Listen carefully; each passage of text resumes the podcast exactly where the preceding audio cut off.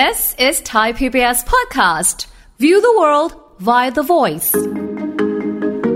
สิ่งที่บางทีลูกๆก็มักจะคอมเพลนให้คนนอกบ้านฟังนะคะอู้พ่อแม่ฉันนะดื้อหนักมากเนี่ยนะคะ ดื้อในที่เนี้ยจริงๆแล้วก็คือเขาอยากจะทำอย่างที่เขาอยากทำอะ แต่เราไม่อยากให้เขาทำในสิ่งที่เขาอยากทำเพราะว่าด้วยด้วยด้วยเหตุผลที่อยู่ข้างในลึกๆที่ค่ะอาจจะเป็นเรื่องของความคุ้นเคยอ่าอาจจะเป็นเรื่องของความเชื่อมั่นในตัวเอง อาจจะเป็นเรื่องที่เป็นความเชื่อถือ หรือเป็นอะไรที่เขาคิดว่ามันใช่ แล้วก็ยังคงอยากจะทำแบบนั้น คุณพ่อคุณแม่ที่อาจจะเป็นมีลักษณะของการเชื่อมั่นในตัวเองอะก็อาจจะไม่เถียงนะค่ะแต่ไม่ทำ ฟังทุกเรื่องสุขภาพ อัปเดตททุกโรคภัย ฟังรายการโรงหมอ กับดิฉัน สุรีพร วงศิตพรค่ะ This is Thai PBS podcast. สวัสดีค่ะ คุณผู้ฟังคะขอต้อนรับเข้าสู่รายการโรงหมอทางไทย PBS Podcast ค่ะวันนี้มาพบกันเช่นเคยค่ะ ติดตามสาระวันนี้กันได้ คุยกันถึงเรื่องของการรับมือกับผู้ใหญ่ที่ดื้อยังไงดีนะคะ โอ้โห อันนี้อาจจะเป็นหัวข้อที่หลาย ๆ คนอยากรอฟังกันอยู่นะคะเดี๋ยวคุยกับผู้ช่วยศาสตราจารย์ ดรเกษรสัมภาวทอง อาจารย์ประจำคณะสาธารณสุขศาสตร์ ผู้เชี่ยวชาญด้านการส่งเสริมสุขภาพ และป้องกันโรค มหาวิทยาลัยธรรมศาสตร์ค่ะสวัสดีค่ะพี่เกษรค่ะ สวัสดีค่ะค่ะสวัสดี หัวข้อวันนี้รู้สึกว่าเป็นอะไรที่น่าสนใจมากเลยนะคะบางทีค่ะเราเราก็ไม่ได้คิดว่าเราจะต้องคุยกันเรื่องนี้เลยนะคะ รู้สึกเป็นเรื่องใกล้ตัวจังเลย จริงค่ะ แล้วก็มีความรู้สึกว่าบางทีหลาย ๆ คนอาจจะเผชิญ อยู่ในแล้ภาววะนะคะแบบนี้อยู่ว่าแบบอืมคือตอนเนี้ยเราเป็นสังคมผู้สูงอายุใช่ไหมคะค่ะพี่เกสอนเราก็จะอยู่กับเอ่อผู้ใหญ่ที่ผ่านร้อนผ่านหนาวมาเยอะค่ะประสบการณ์เพียบไม่ต้องห่วงเลยเอ่อมีมุมชุดความรู้ของเขาเป็นของตัวเองค่ะกับบวกกับในยุคนี้ที่เราก็เป็นเอ่อ สังคมใหม่ค่ะๆใช่ไหมคะ มีเด็กเจเนอเรชันใหม่ค่ะขึ้นมาอย่างรวดเร็วค่ะเป็นเจนอะเขาเรียกเป็นเบบี้บูมอยู่ สักค่ะแป๊บมีเจนเจนเอส Alpha แล้วนะคะแล้วมันเริ่มมา y x y z นู่นนี่ค่ะนั่น มาอัลฟาไปแล้ว เฮ้ย เร็วจังเลยค่ะ คือถ้าอย่างยุคของเบบี้บูมกับ Gen X X เนี่ยยังพอไหวยังนะคะยังอยู่มีความใกล้เคียงกัน ซึ่งเราก็อยู่ด้วยกันทุกวันนี้ค่ะยังอยู่ แต่พอหลังจากนี้ไปปุ๊บ X เป็น Gen Y ใช่ไหมคะไปแล้วนะคะ Z Alpha Alpha เดี๋ยวเอออีอีกไม่นานเดี๋ยวจะมีค่ะเบต้าไหมคะ อยู่ทันใช่ไหมโอ้โหโตค่ะหลาย generation อยู่ด้วยกันใช่ใช่ก็มีความขัดแย้งเป็นเรื่องธรรมดานะคะอืมอาจจะมากน้อย ใช่ใช่กำลังรู้สึกว่าสังคมไทยเป็นสังคมที่เราอยู่กันแบบ ครอบครัวใหญ่ค่ะพี่เกสรค่ะนั่นคือภาพที่เราคุ้นเคยมาในอดีตนะอืมปัจจุบันก็อาจจะยังมีบ้าง ใช่ อาจจะลักษณะจะอาจจะเปลี่ยนไปบ้างนะอืมแต่เรื่องของความเป็นครอบครัวเนี่ยค่ะบางทีมันก็ไม่ใช่แค่ว่าต้องอยู่ด้วยกันในบ้านหลังเดียวกันค่ะบางทีก็อยู่กันคนละบ้านนี่แหละนะคะ ด้วยเรื่องของอา การทำงานเรื่องอะไรอืมต่างๆ อาจอยู่คนละบ้าน แต่มันก็ยังมี moment ที่มาอยู่ด้วยกัน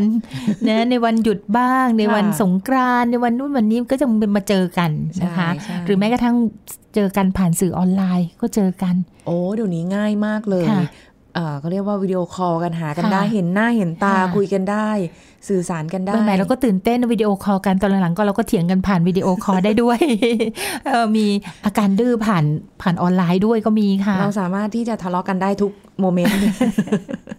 มันมันมีลักษณะของว่าเราก็จะบอกอะแล้วก็ตามภาษาครอบครัว มันก็ค่ะต้องมีกระทบกระทั่งกันบ้างนะคะแต่สิ่งที่บางทีลูกๆก็มักจะคอมเพลนให้คนนอกบ้านฟังนะคะ อู้พ่อแม่ฉันนะดื้อหนักมากอืมเนี่ยนะคะ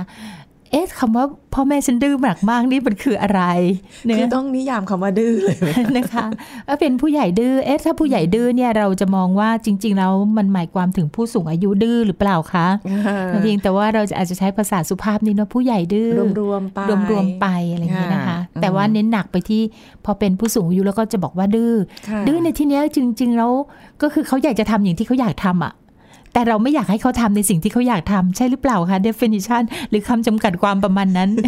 คือจริง ๆ เป็นเป็นอย่างที่พี่เกสรบอกเลยค่ะค่ะว่า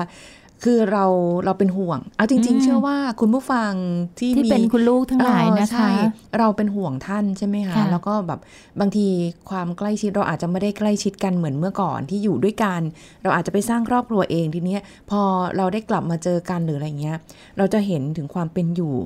การที่เขาอืมดูแลตัวเองแบบไหนหรืออะไรเงี้ยเราเป็นห่วงเป็นใยอย่างเงี้ยค่ะ แต่การการคุยการสื่อสารน่ะมันอืมอาจจะไปคนละทิศคนละทางค่ะเราสื่อสารด้วยความห่วงใยแต่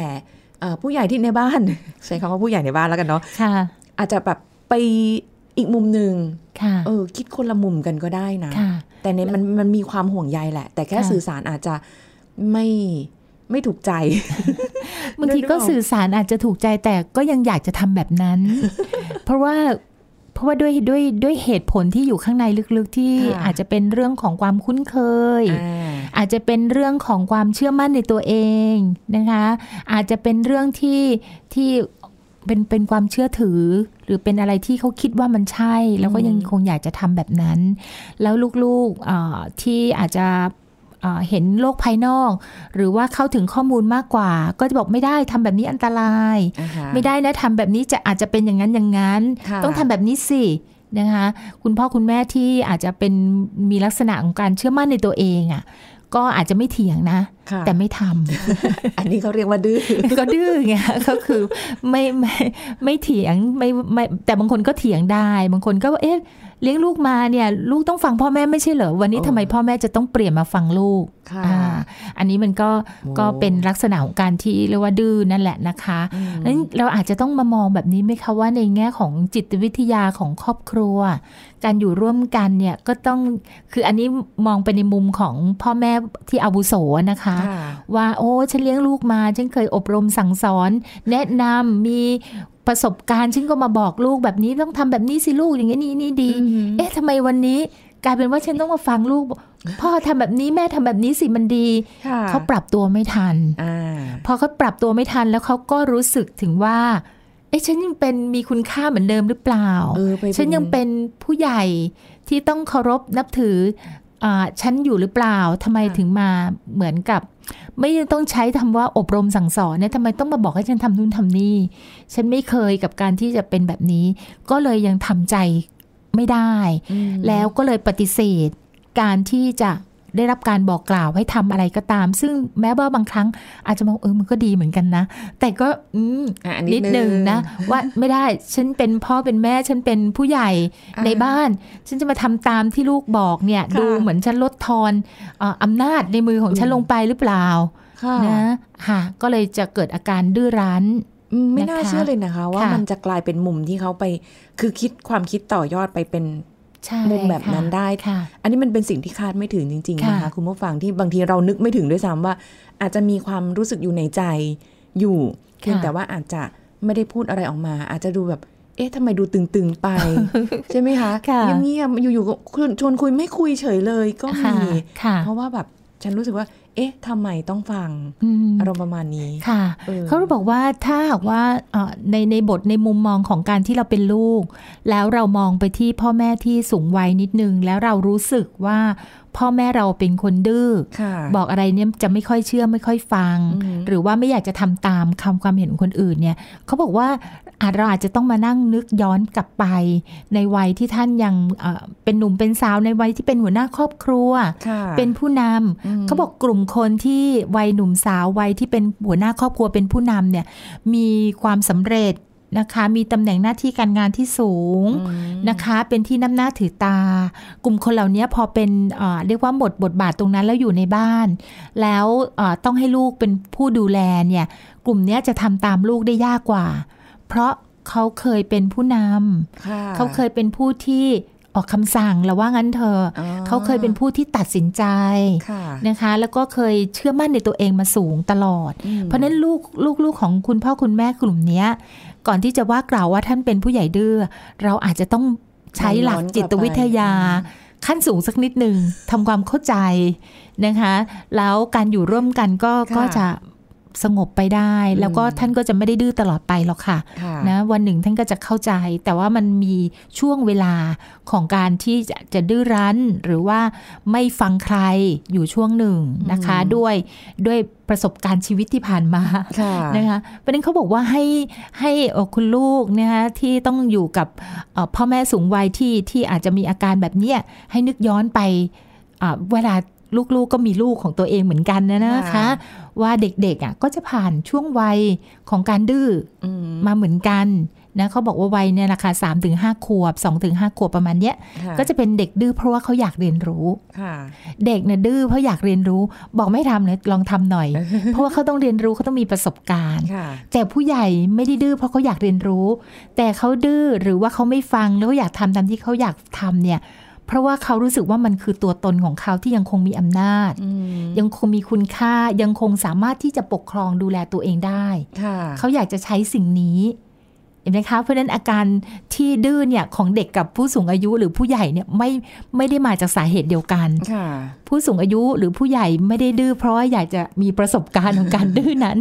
แต่เขารู้สึกว่ายังคงอยาก คงไว้ซึ่งอำนาจในการค่ะดูแลตัวเองอืมในการปกครองตัวเองหรือว่าปกครองครอบครัวนะคะถ้าเข้าใจตรงนี้ได้เนี่ยเราก็จะมีหลักในการที่จะเข้าแหมเรียกว่าเขาเรียกว่าใช้ศิลปะวิธีในการโน้มน้าวค่ะนะคะ แล้วก็ทำให้บรรยากาศมันดีได้ ฟังตรงนี้แล้วเนี่ยค่ะ คุณผู้ฟังไม่ได้รู้สึกว่าเออเขาเรียกอะไรเนี่ยเหมือนกับแบบเราเราพอเราทำความเข้าใจ พอเรารู้บทบาทของเขาแล้วเนี่ย เราก็จะเข้าใจมากขึ้น แล้วเราก็ใช่จะไม่ได้รู้สึกว่า เออสิ่งที่เขาดื้อมันดู ไม่มีที่มาที่ไป ไม่มีเหตุผลหรือค่ะอะไรแบบนั้นนะคะ คือจริง ๆ มันอยู่ที่สังคมหรือการใช้ชีวิตที่ผ่านมาด้วยนะ ใช่ค่ะ มันมันบทบาทเขาทำให้เขาเออเป็นแบบนี้แหละ แล้วเขาก็รู้สึกว่าบทบาทตรงเนี้ยมันทำให้เขาประสบความสำเร็จ แล้วก็ เออเขาเรียกอะไรสามารถที่จะดูแลครอบครัวได้ เพราะฉะนั้นเขาก็เลยค่ะอยากจะใช้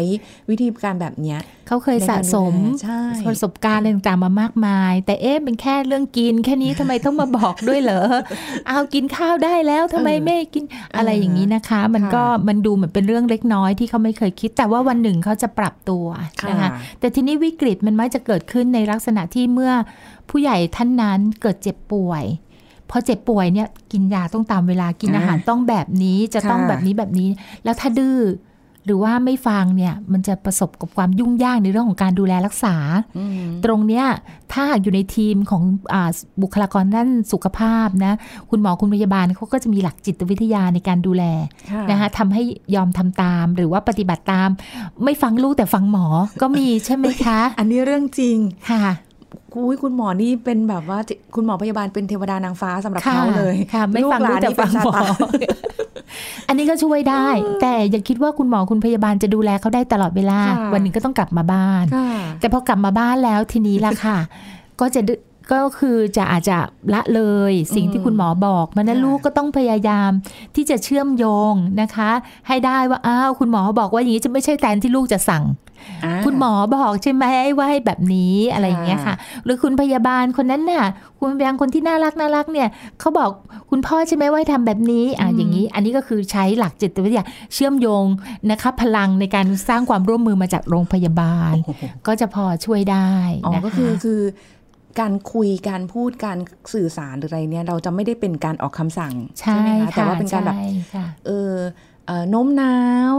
หรือว่ามีแบบมีทางเลือกว่าแบบ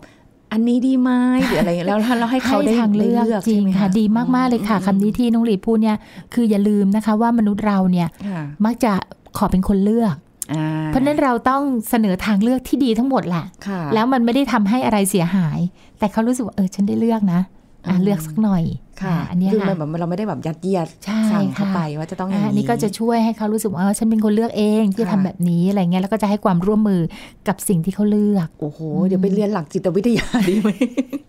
แต่ทีนี้ถ้าหากว่าครอบครัวเองเนี่ยอยู่ในภาวะตึงเครียดค่ะซึ่งเราไม่ได้บอกว่าทุกคนต้องอารมณ์ดีหมด ทุกคนต้องมีความพร้อมหมดพ่อแม่สูงวัยที่ยังคงมีอ่าเรื่องว่าต่อต้านดื้อหรือไม่ให้ความร่วมมือ แล้วถ้าไปเจอกับคุณลูกที่มีปัญหา ตึงเครียดเบิร์นเอาท์จากงานอ่ามีภาวะเอ่ออะไรต่างๆ มีออฟฟิศซินโดรมพวกงานเร่งรีบมากแข่งขัน แล้วมาเผชิญกับพ่อแม่ที่ยังดื้อด้วยโอ้โหอันนี้มันก็อาจจะสร้างความร้าวฉานได้เยอะใช่ใช่ไหมคะใช่สร้างความร้าวเฉนหรือสร้างความรู้สึกกดดันบรรยากาศในครอบครัวอีก อันเนี้ยก็อาจจะต้องเข้าใจอาจจะต้องพึ่งคนที่สามแล้วนะคะ ก็คืออาจจะต้องมีคนมาให้คำปรึกษาค่ะต้องมีคนมาช่วยดูแลหรือว่าผ่อนคลายบรรยากาศ นะคะ คือเรียกว่าเราต้องตั้งรับให้ดีอะค่ะค่ะ ก่อนที่มันจะปะทุแล้วก็กลายเป็นเรื่องรุนแรง เพราะฉะนั้นมันก็จะเชื่อมโยงกับกับเรื่องของการใช้ความรุนแรงกับผู้สูงอายุด้วยอ๋อบางทีผู้สูงอายุก็ดื้อซะจนครอบครัวรับไม่ได้ก็มีความรุนแรงตอบโต้อย่างนี้เป็นต้นนะคะค่ะซึ่งมันเป็นไปได้หมดเป็นะนทุไปกรูปแบบได้จริงๆค่ะเพราะว่า คือเราคุยกันตรงเนี้ยมันเป็นภาพกว้าง เราไม่สามารถที่จะไปลงลึกรายบุคคลได้ใช่ผู้สูงค่ะอายุบางท่านก็ไม่ได้ดื้อนะคะใช่บางบ้านค่ะก็ไม่เป็นนะ บางบ้านไม่น่ารักมากเป็นค่ะเลยก็มีค่ะแต่บางบ้านก็ปานกลางระดับเออเขาเรียกอะไรนะ ความปานกลางระดับสูงค่อนไปทางสูลิงเตอร์ไม่เยอะ ความสั่นค่ะสะเทือนไม่เยอะค่ะแต่บางบ้านก็โอ้โห แล้วมันก็พานให้ลูกหลานเนี่ยค่ะ จะไม่ค่อยกล้าเข้าใกล้ หรือว่าไม่ระอยกสำระสายดูแลบรรยากาศโอ้โหในบ้านไม่ดีจริงๆนะคะค่ะถึงแม้ว่าอย่างอย่างที่พี่เกศสอนบอกบางทีเราที่คุยกันนะนะคะ เราบางทีอย่างของรีเองเนี่ย เราก็มีความเข้าใจ เพราะว่าคุยกับพี่เกศรมาตลอดนะคะคุณผู้ฟังแล้วก็เอ่อนำเอาประสบการณ์ที่พี่เกศรคุยในรายการเนี่ยเอาไปปรับใช้กับที่บ้านเหมือนกัน หลาย ๆ ครั้งบางทีเรายังแบบ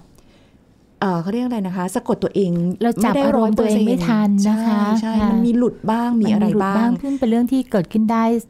เป็นธรรมดามากที่จะเกิดขึ้นนะใช่คะค่ะ เพราะฉะนั้นคือเข้าใจในสภาวะของคนที่อาจจะด้วยความกดดันหลาย ๆ ทางไหนหลายจะต้องทางดูแลท่านอีกใช่ไหมค่ะคะแล้วก็ทำให้การพูดคุยกันยิ่งแย่ไปพอดื้อกับดื้อมาเจอกัน ไม่มีใคคืรอเราฟัไม่งพกันร้อละมทีที่เนี้ยจะรับกับสภาพของการดื้อรั้นเพราะเราอยากจะอ๋ออยากให้เสร็จเสร็จๆอ่ากินข้าวกินข้าวอ่าอาบน้ำอาบน้ำอ้าวกินยาอะไรอย่างนี้นะคะค่ะสมมติว่าแบบนั้นเนี่ย พอเราไปเร่งรีบแบบนั้นเราก็ลืมที่จะเสนอทางเลือกค่ะเราลืมไปจะคิดว่าตอนนี้เขารู้สึกอย่างไรโอ้เพราะว่าเราก็หนัก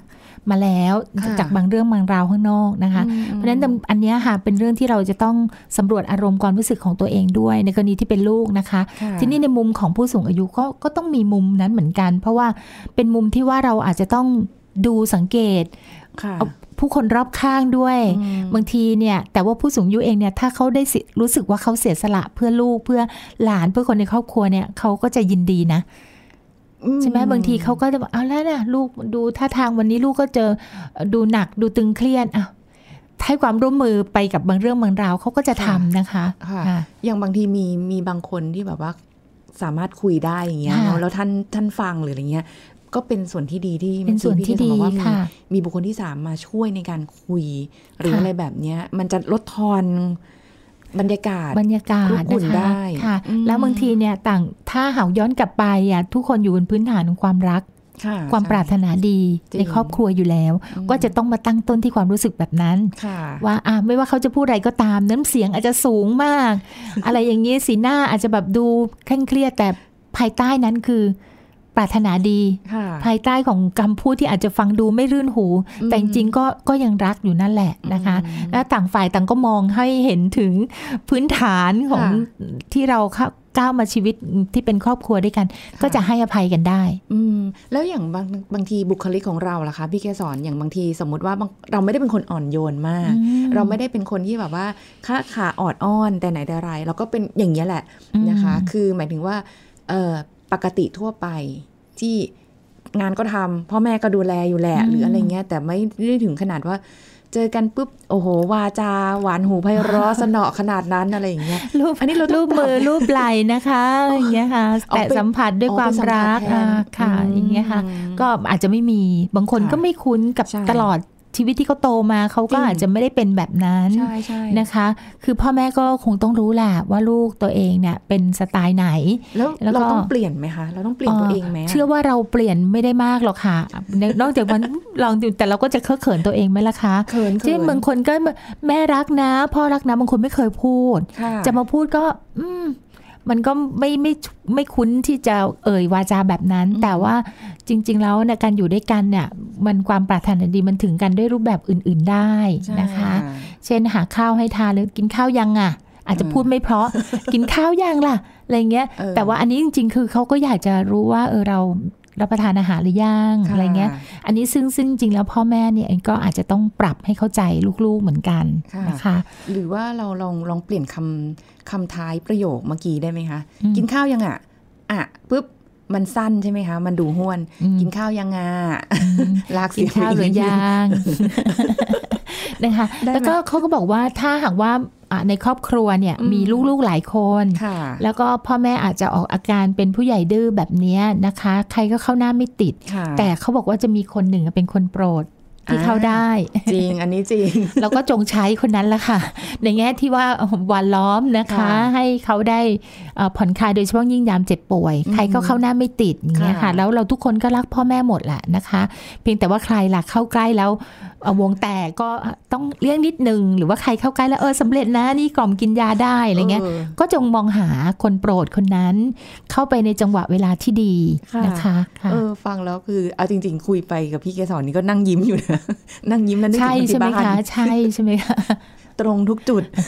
พูดมาแล้วก็ อืมใช่เลยอะไรเงี้ยค่ะเพราะว่าจะต้องแบบอย่างบางทีซื้อพวกอาหารเสริมที่แบบมีประโยชน์ให้นะคะ เอาไปให้ เราก็บอกสรรพคุณหมดทุกเรื่องราว เออ ก็เห็นด้วยเห็นดีเห็นงามด้วย แต่ไม่กินค่ะ เราก็อ้าวทำไมไม่กิน ซื้อมาก็ไม่ใช่ถูกใช่ไหมคะอะอ่าเราก็ต้องไปฝากให้คนที่สามารถเข้าหาได้ค่ะเป็นที่โปรดปรานเป็นที่โปรดเป็นปที่ราโปรดปรานนนะคะฝากไปให้หน่อยค่ะอ่าแบบเดียวก็คือกระป๋องเรานี่แหละค่ะเอาไปให้เสร็จปุ๊บอ้าวได้นะเฉยเลยเราก็อันนี้เขาก็บอกว่ามันเป็นเรื่องของความรู้สึก นะคะอืมซึ่งไม่ได้เป็นเรื่องผิดอะไรเลยนะคะค่ะเพราะว่าเป้าหมายของเราคือเราอยากได้อยากให้คุณพ่อคุณแม่ของเราได้สิ่งที่ดีใช่แต่พอผ่านใช่มือเราแล้วบางทีมันเบี่ยงเบนด้วยประสบการณ์ หรือว่าความรู้สึกอะไรบางอย่างที่ค่ะที่อยากจะดื้อกับเราอ่าเพราะฉะนั้นก็เปลี่ยนเป็นคนอื่นซะอะไรเงี้ยอืมแล้วก็ดูเรื่องจังหวะเวลาด้วยใช่นะใช่คะบางทีเข้าหาแล้วก็ฮึบฮึบอยู่หลายรอบแบบอืมใจเย็นๆใจเย็นๆนะคะแต่ว่าหลังๆมาเนี่ยค่ะ ก็ด้วยประสบการณ์ เพราะว่าบางทีเจ อเจอกับเหตุการณ์หลาย ๆ เหตุการณ์ที่มีคนที่ใกล้ชิดหรืออะไรเงี้ยค่ะ จากไปโดยที่ไม่มีการล่ำลาอย่างเงี้ยค่ะอืมแล้วก็รู้สึกว่าเฮ้ยชีวิตคนเราเนี่ยเขาจะไปเมื่อไหร่เราไม่รู้ เพราะฉะนั้นอะไรที่เราจะแสดงออกซึ่งความรักหรือให้เขารู้สึกดีอะไรเงี้ย เราควรทำเนาะค่ะไม่ควรไปทำตอนที่เขาไม่อยู่แล้วอะใช่ค่ะใช่ไหมคะ มันไม่มีประโยชน์แล้วมีอะความสุขกันตอนนี้นะคะ ดีต่อกันก็ตอนนี้นะนะคะใช่ก็เลยบอกว่าเออไม่เป็นไรเขาจะดื้อเขาจะอะไรยังไงเนี่ย แต่ว่าเราแค่ ถ้าเราจะต้องกลับมาทำงานใช่ไหมคะ จะเดินเข้าไปกอดแน่นๆ รัดแน่น ๆ เป็นงูเหลือมรัด แล้วก็จะแบบเขย่าตัวแล้วก็บอกว่า รักนะอะไรอย่างเงี้ยรักรักคุณแม่นะรักคุณพ่อนะหรืออะไรอย่างเงี้ยค่ะค่ะก็เขาควรก็จะทำเขินๆของเขานิแหดละนึงนะคะ เพราะว่าอืมวัฒนธรรมไทยเราไม่ใช่วัฒนวัฒนธรรมเจอแล้วกอดกันใช่หอมแก้มกันอะไรอย่างนี้นะคะ แต่ถ้าเป็นฝรั่งเนี่ยแบบนั้นเขาก็ดูเหมือนทำแบบเป็นธรรมชาตินะคะไม่พี่เกสรเราค่ะเวลาเราเจอเรามีแฟนเรากอดแฟนได้เนี่ยเออ ใช่ไหมเราหอมแก้มแฟนได้อะแต่พอพ่อแม่รู้สึกแล้วเขิทำไมไม่นทำเขาบอกว่าอันนี้ด้วยนะคะ ถ้าหากกรณีที่คุณลูกที่เป็นเป็นเรียกว่าเป็นอ่าเป็นผู้นำครอบครัวค่ะแล้วก็มีพ่อแม่สูงวัยนะคะ อยู่อยู่ด้วยแล้วก็มีลูกหลานอยู่ด้วยอ่าเนี่ยนะคะเขาบอกการที่เราได้ทำดี หรือว่าการที่เราได้ปฏิบัติอะไรก็ตามที่เอ่อเราเห็นว่ามันเหมาะควร แม้ว่าผู้ใหญ่พ่อแม่ของเราอาจจะดื้อรั้น หรือว่าไม่เชื่อไม่ฟังตามที่เราบอกในสิ่งที่ดีก็ตามเนี่ย แต่เราจงมีศิลปะวิธีในการที่จะดูแลอย่างดี เพราะว่าคนที่มองเราอยู่คือลูกของเราค่ะเขาจะมองเราอยู่นะคะ แล้ว วันหนึ่งเราก็จะต้องเป็นคนนั้นเหมือนกันอ่าฮะคือลูกก็จะขยับเลื่อนมาเป็น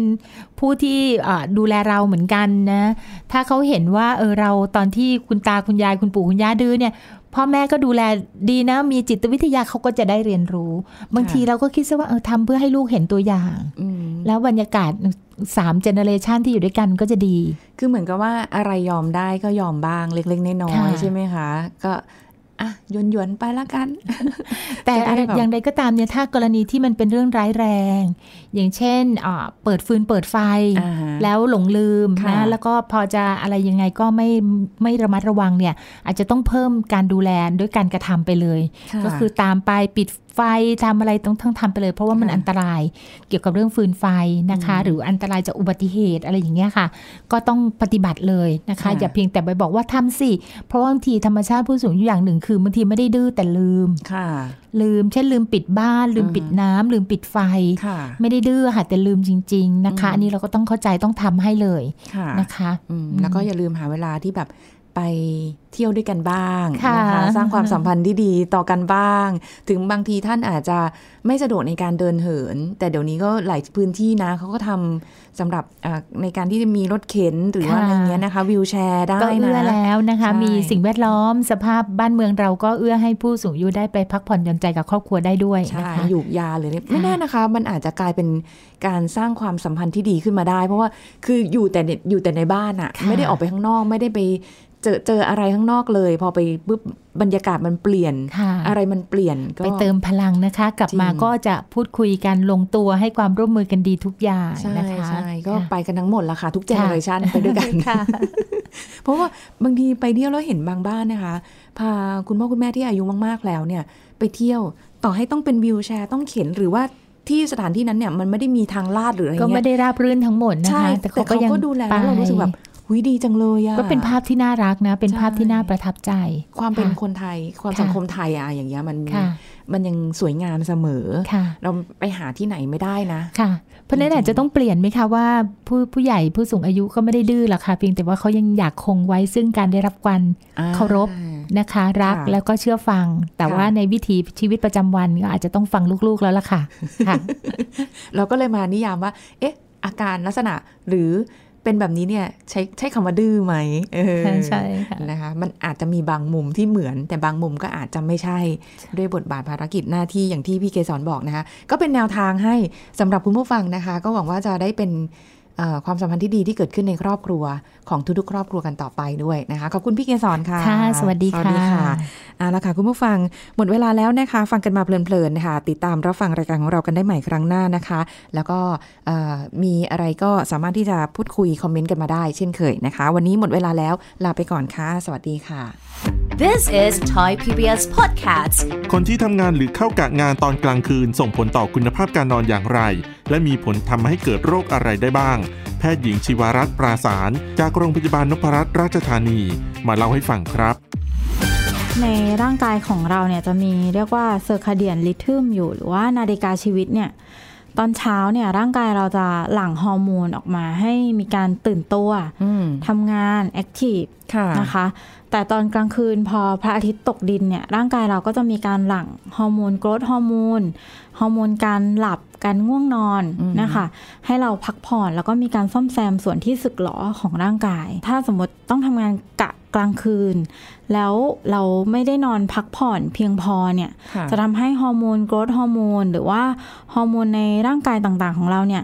มันหลั่งออกมาน้อยหรือเยอะกว่าปกตินะคะอืมรวมถึงพฤติกรรมต่างๆ เวลาที่เราทำงานตอนกลางคืนทำงานเสร็จ อ่อนเพลียก็มีการกินอาหาร ก็ทำค่ะให้น้ำตาลในร่างกายมันสูงขึ้นอืมในช่วงเวลาที่ไม่ควรจะสูง เพราะว่าในช่วงพักผ่อนเนี่ย เราไม่ควรที่จะทาน